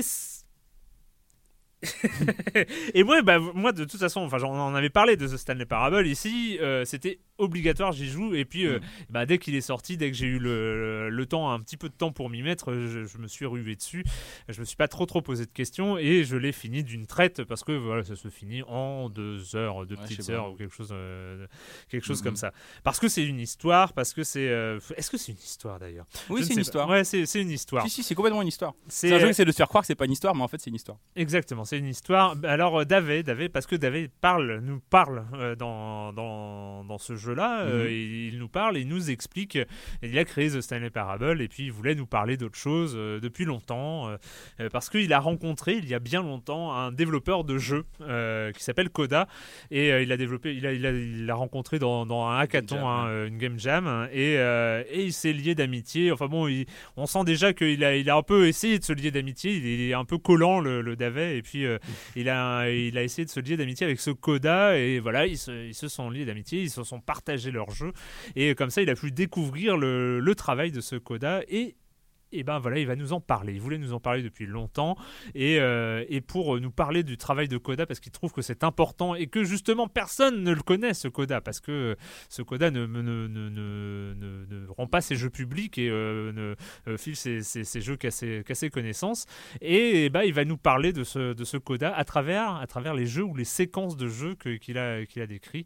Et, et, et puis il va nous en parler parce qu'il parle beaucoup hein, il parle beaucoup. Et je dis que c'est une histoire parce que euh, il y a aussi quelque chose qui nous dit dès le début, c'est que Coda a disparu en juin 2011. Mmh. Et il n'a euh, plus de ses nouvelles, non, il, a, il n'a plus de nouvelles. Oui, oui, il a, il a, disparu de sa vie, je veux dire. Et, euh, et, donc, du coup, en fait, ça va être l'histoire de, de pourquoi. Enfin, c'est à la fois. Un, un making-of ou un faux making-of, parce que tu dis que c'est la voix de David Redden, je sais pas quoi comment on prononce, je sais pas si c'est sa voix. J'ai regardé au générique, mais peut-être que c'est un acteur qui l'incarne. Je sais pas si c'est un alter ego, si c'est, je sais pas si on est dans, l'autofiction ou dans l'autobiographie. On hmm. sait pas. D'ailleurs, le jeu joue un peu avec ça. Joue complètement avec ça. Il ne joue qu'avec ça. Et donc il y a vraiment deux niveaux. C'est le niveau euh, côté euh, encore une fois masterclass de, de, de, de, jeux vidéo, de comment on crée une œuvre personnelle, comment on crée du, comment on dit quelque chose derrière le jeu vidéo, qu'est-ce que le jeu vidéo dit de nous. Donc il y a un côté voilà, regarde, de, du créateur de Stanley Parable qui vous dit regardez Coda, c'est un mec génial, je vais vous montrer ce qu'il a fait. Et puis en même temps, il y a une histoire qui est je vais aussi vous raconter euh, ce qui nous unit, ce qui nous sépare. Et euh, donc, il y a vraiment un scénario où tu arrives à la fin, euh, le mec t'a raconté une histoire. Donc, oui, oui, on n'est pas dans l'abstraction totale. Et même, c'est un jeu qui peut paraître plus expérimental que Stanley Parable, qui, dont la version commerciale était un jeu très bien foutu, très bien qui était très carré. Alors que là, tu arrives dans des jeux qui sont même pas. Enfin, ils te montrent des jeux auxquels tu joues. C'est pas une vidéo qui se déroule. Ils te montrent les jeux. Enfin, tu te promènes dans les jeux. Et, euh, et, les niveaux sont affreux. Tu commences sur une carte euh, mal finie de Counter Strike euh, parce que c'est que des jeux qui tournent sur source, donc c'est que des jeux qui ressemblent à Half-Life forcément, à Counter Strike. Et et la, map est pourrie, il y a des caisses qui volent, il y, a des, il y a des, murs où il n'y a pas de bah, texture. la, première map, c'est une map de Counter-Strike modifiée en fait. Ça, et, euh, et tu te dis, mais ça, ça a l'air affreux. Et d'ailleurs, c'est un jeu qui, qui, se, qui est pas très vendable en, capture d'écran parce que c'est pas un jeu très joli. Mais je, je ne doute pas qu'il y a un gros travail pour rendre ces, ces, jeux moches, pour essayer de créer justement un. Parce que rien n'est laissé au hasard, tout explique, euh, tout sert le propos donc de. de, de, de, J'ai oublié le nom de ce garçon, mais de Davy. Euh, donc voilà, il y a plusieurs histoires. Maintenant, c'est pas facile de savoir ce qu'on, comment en parler parce que moi-même, je ne suis pas sûr de savoir ce que j'en pense, mmh. parce que je ne suis pas sûr de savoir ce que j'ai compris. Je pense qu'il y a, en fait, j'ai compris deux choses et je sais pas laquelle est la vraie. Je pense que les deux sont sont liés. Je pense que c'est un jeu qui nous parle. Enfin, il faut savoir qu'après Stanley Parable, euh, qui a été fait, la version commerciale a été faite avec euh, avec un autre développeur dont le nom m'échappe, mais le créateur, le cerveau d'ailleurs, donc c'est ce fameux Davy, et qui a disparu de la circulation. Moi je sais que pour JV, j'avais essayé d'interviewer plusieurs fois. Souvent on essaie de revenir sur des mm. jeux, euh, sur des jeux euh, anciens entre guillemets, et euh, à chaque fois il dit non, je peux pas, je, je, suis pas prêt à en parler, je suis déprimé, je suis machin, je suis pas bien. Et il a dit ça à tout le monde, et je crois à ma connaissance que personne, à part peut-être immédiatement après la sortie du jeu, n'a pu l'interviewer, ce garçon. Et donc du coup, on euh, c'est vrai qu'on sentait sur les, quelques écrits qu'il pouvait y avoir et tout ça que euh, il n'était pas forcément prêt à, avoir une reconnaissance publique. Hmm. Euh, il a été, je pense qu'il a vécu relativement mal l'énorme reconnaissance publique qu'a généré The Stanley Parable parce que ça a été quand même un, énorme truc fin 2013, je crois, si je ne m'abuse. C'est ça, bah, en, fait, oui, oui. En fait, la version commerciale, c'est pas non plus la version mode. Je pense que c'est pas une coïncidence est sorti en juillet 2011, sachant que dans le, jeu Coda, le fameux Coda a disparu en juin 2011. Alors je sais pas si, je sais pas où est l'alter ego, si Coda se mélange. Mais d'ailleurs, c'est ça que je voulais dire, c'est que donc il y a un premier niveau qui est l'histoire euh, dont je vous ai parlé, un deuxième niveau qui est, euh, qui est en fait, je pense qu'on a envie d'y voir. Euh, une sorte de, post-mortem en fait de Stanley Parable ou de Davy machin Vreden là qui nous explique en fait bah, les raisons de sa dépression pourquoi pourquoi ça l'a il s'est senti incompris. la presse, l'analyse, les, critiques, tout le monde a essayé de, lui faire dire des choses qu'il pensait pas forcément. Enfin, tout le monde a, dit Stanley Parable, c'est génial parce que ça, ça, ça, ça, ça. Et lui n'a jamais trop commenté ça. Et mm. en fait, j'ai l'impression que c'est sa façon de dire voilà, pendant deux ou trois ans, je vous ai rien dit. Et voilà, moi, ce que, en fait, finalement, comment moi j'analyse mon œuvre, mon œuvre avec ce coda qui est en fait une sorte d'alter ego mm. de ce mec-là. Mais je suis même pas sûr que ce soit ça. Parce qu'en fait, il nous dit pendant tout le jeu, la critique n'a pas d'importance. Il y a des scènes comme ça où on rencontre la presse qui, sont assez, euh, assez surréalistes. Et, juste après, il va nous dire en fait, euh, il, va, il, va, nous envoyer sur une piste complètement différente. La fin du jeu, c'est difficile de parler de la fin du jeu. que... C'est le seul moment où on peut spoiler quelque chose. Voilà. On va parler, euh. mais, mais, la fin du jeu semble te dire.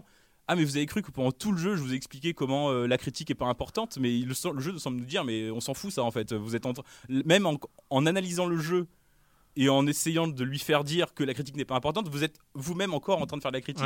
Et en fait, il y a une sorte de mise en abîme comme ça qui est complète. En fait, on en tire un peu ce qu'on veut. Ce jeu, c'est compliqué parce que je sais pas si, encore une fois, je sais pas si ce que j'en retire là actuellement, c'est ce qu'il a voulu dire. Et en plus, je sais même pas laquelle de ces histoires est la vraie et je pense même qu'il a essayé de me dire finalement il y a rien à comprendre de son jeu donc c'est quand même très tu finis ce jeu là tu sais pas à quoi t'as joué mais c'est en tout cas euh, une expérience euh, moins ludique, moins fun forcément que, que, que Sunny Parable qui était très très très drôle.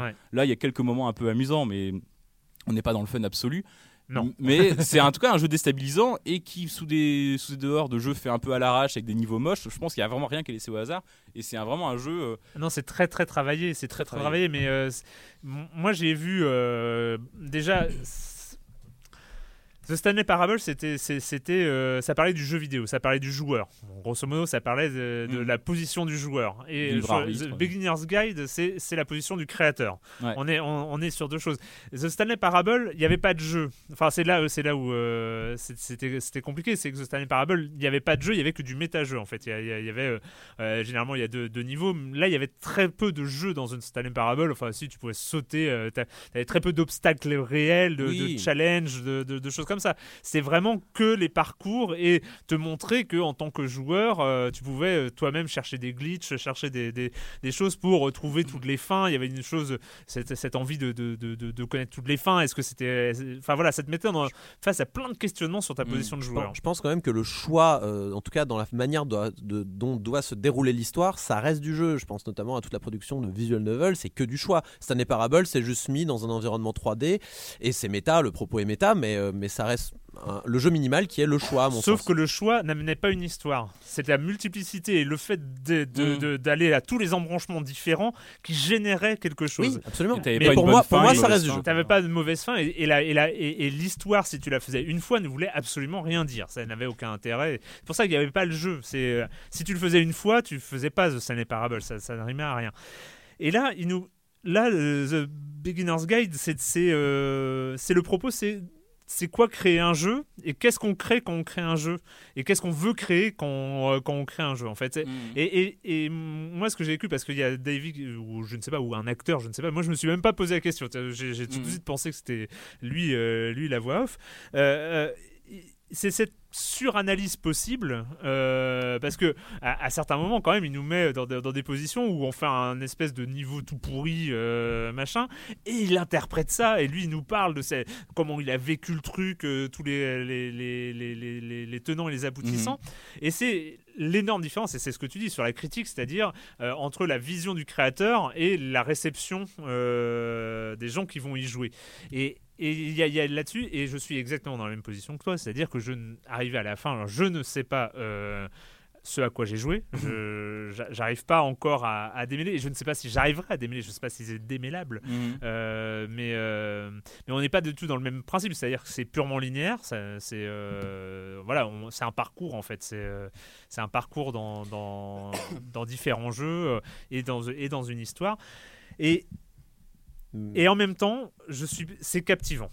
C'est vraiment captivant. C'est une expérience captivante. On arrive au bout sans trop savoir et il y a peut-être plein de gens qui auront euh, l'impression, euh, surtout avec euh, qui ont peut-être envie de faire un Stanley Parable 2, j'en sais rien, et qui vont débarquer là-dedans et qui vont dire c'est une escroquerie ah bah, je pense que absolue. on n'est pas loin de l'escroquerie, hein, mais c'est peut-être non, mais c'est pas c'est pas une escroquerie qui est dépourvue de sens en fait. même si c'est une escroquerie, c'est pas grave parce qu'elle nous dit quand même quelque chose sur sur. en tout cas, c'est lui qui décide, je pense, au pire, c'est une escroquerie. Il a quand même essayé de nous dire quelque chose sur la critique et, euh, et c'est pour moi c'est réussi. Maintenant, je sais pas s'il a fait exprès de le dire. De ce que vous en dites, franchement, de ce que vous en dites. Alors moi, j'ai pas eu, j'ai pas encore eu l'occasion de le faire. J'ai fait Stanley à l'époque, mais vous êtes en train de d'interpréter, de, de, surinterpréter. Moi, je suis en train de me demander si vous êtes toujours pas en train de jouer au jeu finalement. Hmm. Est-ce que l'interprétation du jeu n'est pas une espèce de, de, n'est pas compris un peu dans l'expérience finalement et que vous êtes encore en train de, jouer au jeu finalement? C'est obligatoire. C'est parce que c'est. Mais là, ça a l'air super grave, les gars. Faut, faut faire soigner maintenant. Non, non, non, mais c'est, c'est vraiment ça. C'est euh, comment est-ce qu'on reçoit un jeu. Après, ce qui est vachement, ce qui est assez marrant, c'est que euh, c'est c'est aussi vachement lié à, la, notamment la scène indé, euh, c'est ou la scène des game jam ou ce genre de choses. C'est cette époque qui est quand même relativement récente où on peut commencer à se poser la question du propos du créateur chose qui dans le jeu vidéo est relativement récente. C'est mm. euh, il y a euh, pendant des années, même, même encore maintenant, la majorité des jeux, euh, oh, on se pose pas la question du propos, de la volonté du créateur. C'est pas quelque chose. C'est quelque chose qui concerne. Bah, Mélenchon s'est posé la question pour Ubisoft et tout le monde lui est tombé dessus en disant. c'est ça. Mais non, on n'y a pas de propos, c'est juste un jeu arrêté quoi. Ah mais c'est là aussi la preuve que ça ça anoblit pas mais ça fait rentrer le jeu vidéo dans le débat aussi euh, non mais euh, c'est c'est juste euh, ça, ça, concerne une je trouve que c'est très moderne parce qu'aujourd'hui aujourd'hui on peut se poser la question du propos, se poser la question de qu'est-ce qu'il a voulu faire, mhm. pourquoi il l'a fait, quel est le sens des éléments de gameplay, comment le gameplay euh, peut dire quelque chose aussi, parce que c'est aussi euh, beaucoup, euh, beaucoup de ça dont il, est, dont il est question. Et voilà. Le jeu devient un média finalement. Maintenant, on, on, le fait pour le cinéma, on interprète les propos cinéma, on interprète les propos dans les bouquins.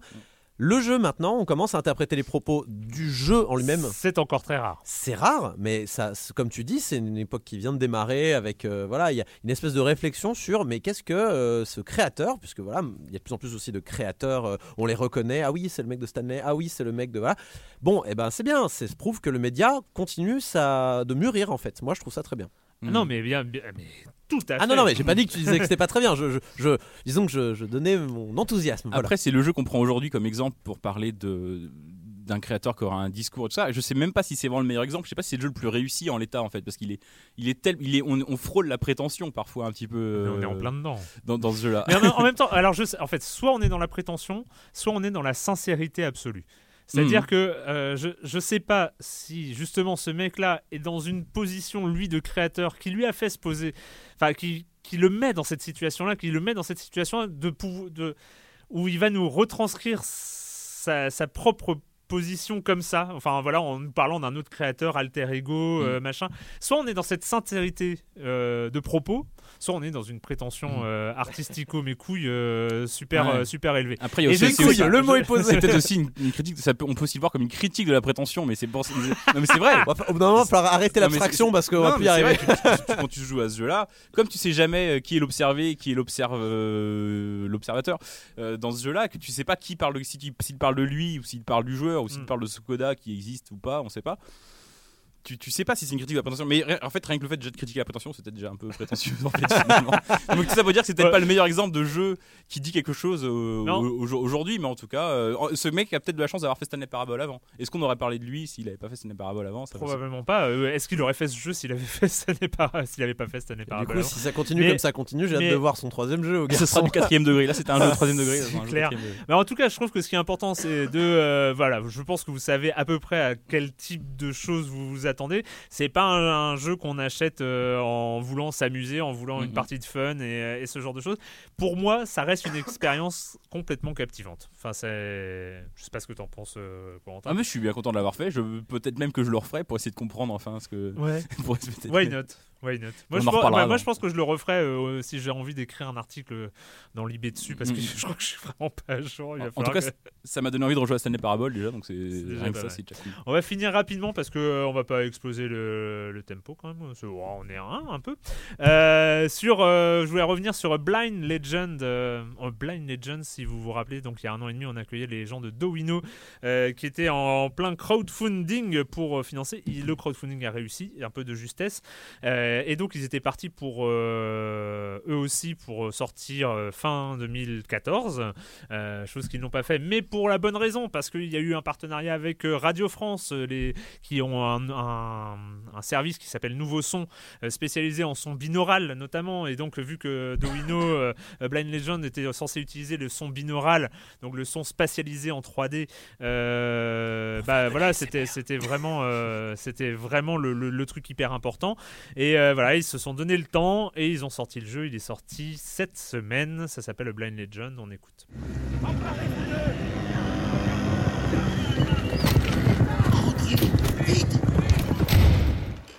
Qui êtes-vous? Je m'appelle Edward Blake. Le chevalier Maman Louis T'es sourd, l'aveugle Je suis venu chercher ma femme. Comment oses-tu profaner la terre de mes ancêtres Dis-moi quand sauter C'est un monstre Arrière, démon Donc normalement, si vous aviez votre casque sur les oreilles, vous avez dû entendre du son en 3D. Ouais, ouais, Alors, euh, ou du son en 3D, voilà, du son binaural. Euh, je rappelle, euh, moi ça me fascine toujours, rien que expliquer comment c'est fait le son binaural, je trouve ça génial. C'est-à-dire qu'en fait, comment est-ce qu'on sait parce que vous avez deux oreilles? Et comment est-ce que vous, vous, le savez si vous entendez un son qui vient de derrière ou de devant ou de éloigné ou proche? C'est l'oreille, la forme. Non, c'est pas ça? Eh ben, c'est ça qui est dingue, c'est que le cerveau interprète les différences entre ce qu'entend l'oreille gauche et l'oreille droite. Ah ouais. Mais toutes les différences, les microsecondes avec la forme du visage. C'est-à-dire que le son qui va rebondir sur le nez, qui va rebondir sur le menton, qui va. euh, voilà, toutes les.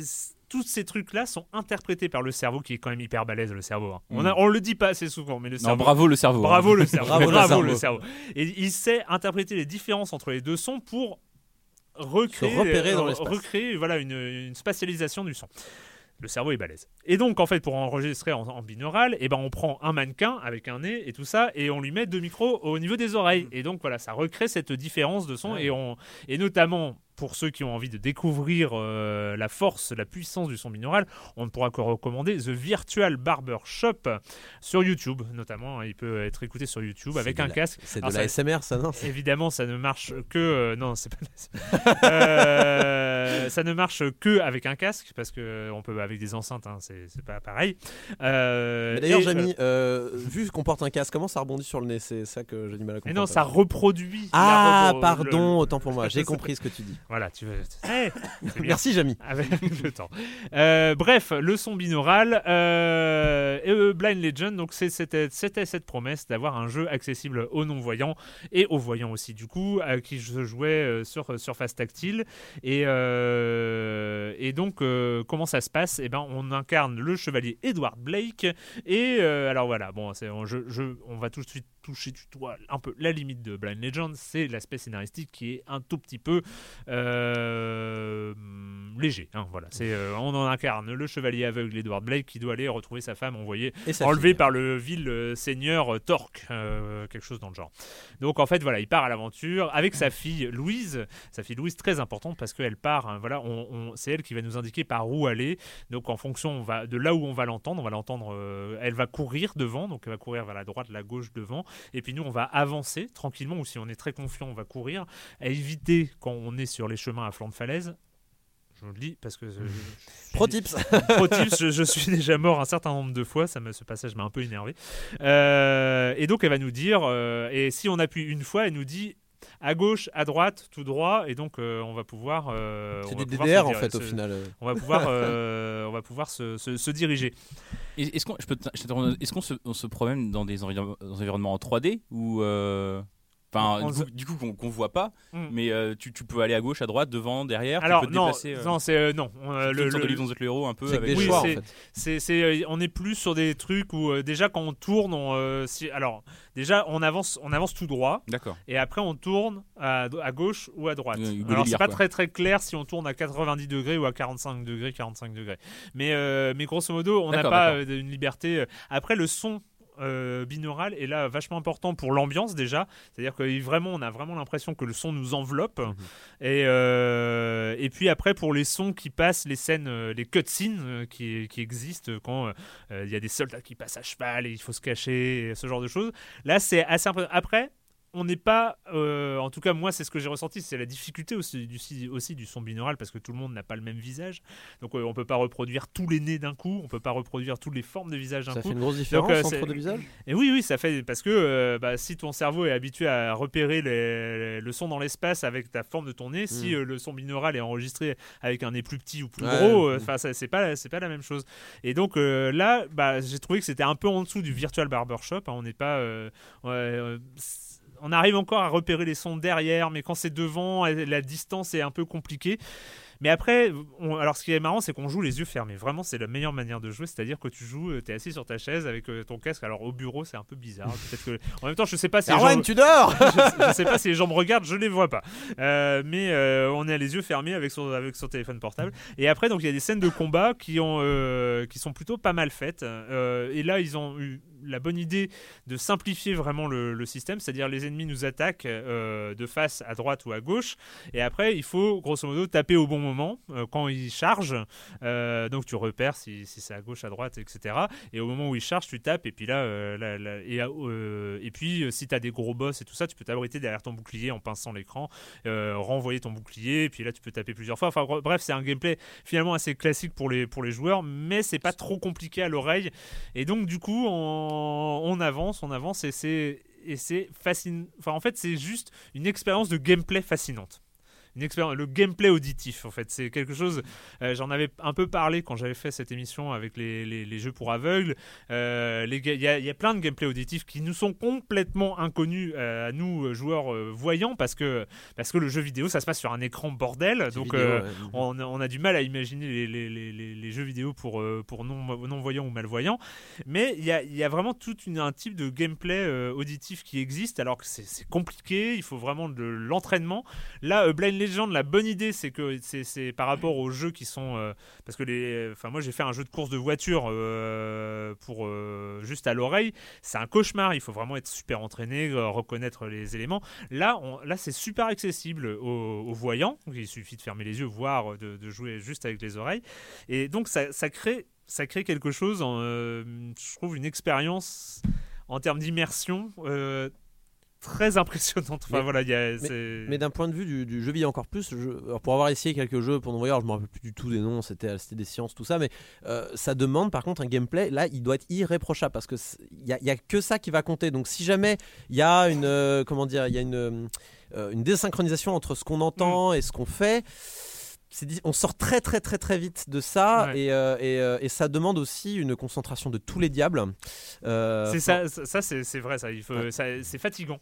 C'est crevant. c'est fatigant. Alors c'est assez marrant parce que le jeu est gratuit à télécharger sur Android et, iOS, mais il y a une option payante. C'est parce qu'en fait on perd des vies, on a 5 vies et en fait les vies se rechargent une fois toutes les 20 minutes et puis c'est on peut acheter des vies avec des crédits. Mais en fait le, modèle est là complètement con je trouve parce que si tu meurs 5 fois, et eh ben, tu poses le casque et tu arrêtes de jouer et tu reprends après parce que c'est crevant. Et en plus mourir dans tes oreilles je trouve ça d'une manière je trouve ça hyper gore en fait. C'est vachement plus gore que si t'avais des gerbes de sang à l'écran et tout ça. En plus t'as Louis qui non,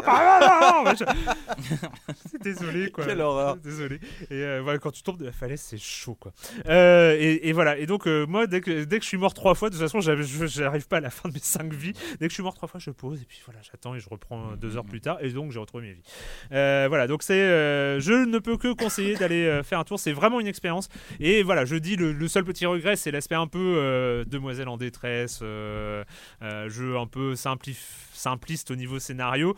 Mais l'expérience de gameplay est suffisamment captivante pour qu'on oublie un peu ça et que voilà, c'est tellement quelque chose auquel on n'a jamais joué que c'est toujours intéressant. Euh, ben voilà, c'est fini cette semaine. Je n'ai aucune idée de combien de temps on a fait. Ça se trouve, on a été, euh, on a été hyper trop long. Je suis absolument désolé. Oui, euh, Mathilde nous fait un, petit peu. Hein, Mais en même temps, on n'avait pas eu d'émission la semaine dernière. Donc voilà. Il faut compenser. Il faut compenser.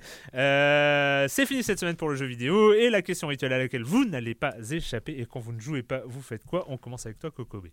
Eh ben écoutez, ces derniers temps, j'ai lâché ma 3DS dans le lit et je me suis mis à regarder des vidéos YouTube, mais pas n'importe lesquelles, puisque je j'ai décidé, j'ai décidé de me retaper toutes les vidéos Vsauce. Alors je sais pas si vous connaissez Vsauce, mais c'est une chaîne euh, à vocation un peu scientifique, mais pour présenter des choses un petit peu incroyables. Donc en général, c'est euh, on prend une idée, et, euh, on essaye de, le, mec digresse et digresse et digresse sur le sujet et il tourne. C'est un peu comme pensait ou hmm, Je pourrais pas te dire. Je suis pas un grand expert en vidéo YouTube, mais quoi qu'il en soit, ça parle de sujets absolument dingos, comme par exemple le fait que, étant donné qu'on a un décalage entre notre conscience et euh, ce qu'on vit dans la vraie vie. En fait, on a un, on a un tout petit décalage en termes de temps et euh, qu'on vit dans le passé en réalité à, longueur de temps, mais qu'on on, s'en accommode bien. Ça, ça dépend de la forme de ton nez aussi. Hein. Euh, ça dépend de la forme du nez, absolument. mais c'est très souvent des, des, sujets un peu rigolos. Il part d'une idée, et, il digresse absolument et c'est vraiment passionnant. le mec a plusieurs chaînes, enfin, c'est une équipe en fait. Hein. Mm. C'est une équipe, donc il y a Vsauce 1, Vsauce 2, Vsauce 3.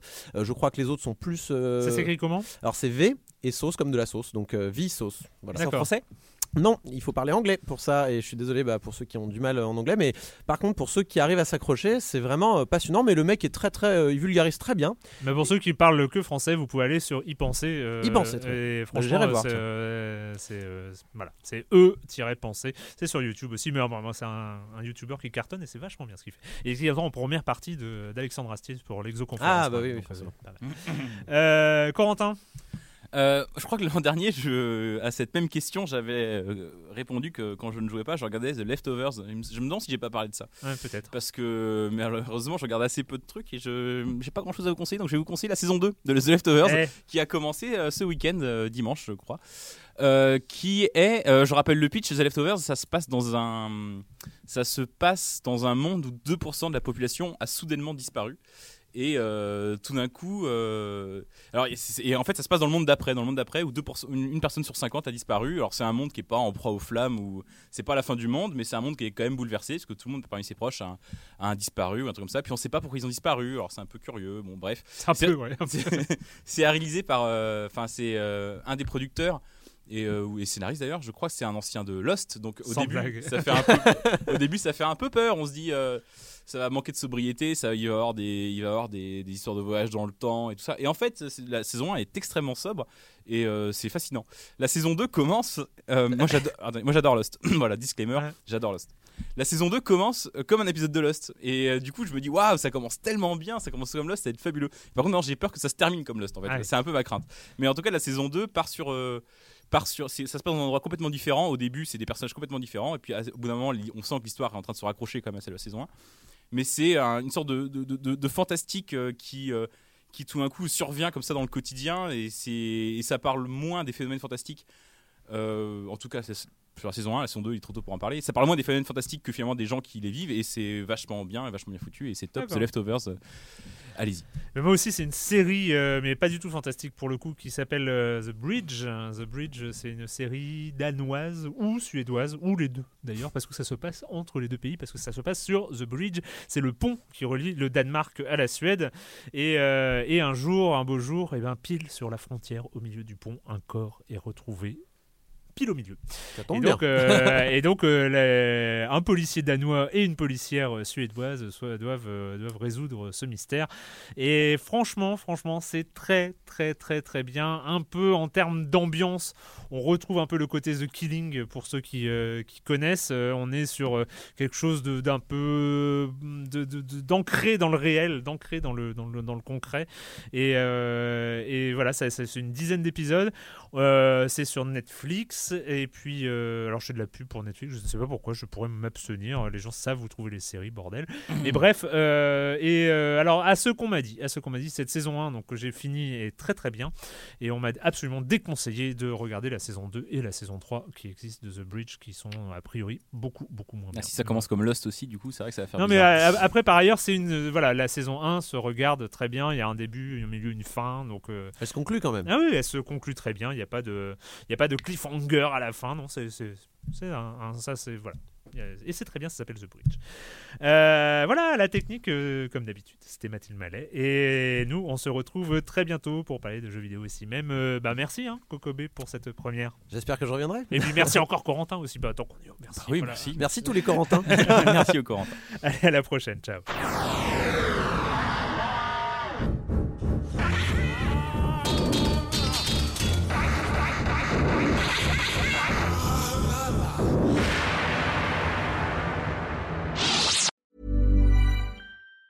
Thank you. Imagine the softest sheets you've ever felt. Now imagine them getting even softer over time. That's what you'll feel with Bowl and Branch's organic cotton sheets. In a recent customer survey, 96% replied that Bowl and Branch sheets get softer with every wash. Start getting your best night's sleep in these sheets that get softer and softer for years to come. Try their sheets with a 30-night guarantee. Plus, get 15% off your first order at bowlandbranch.com. BUTTERY. Exclusions apply. See site for details.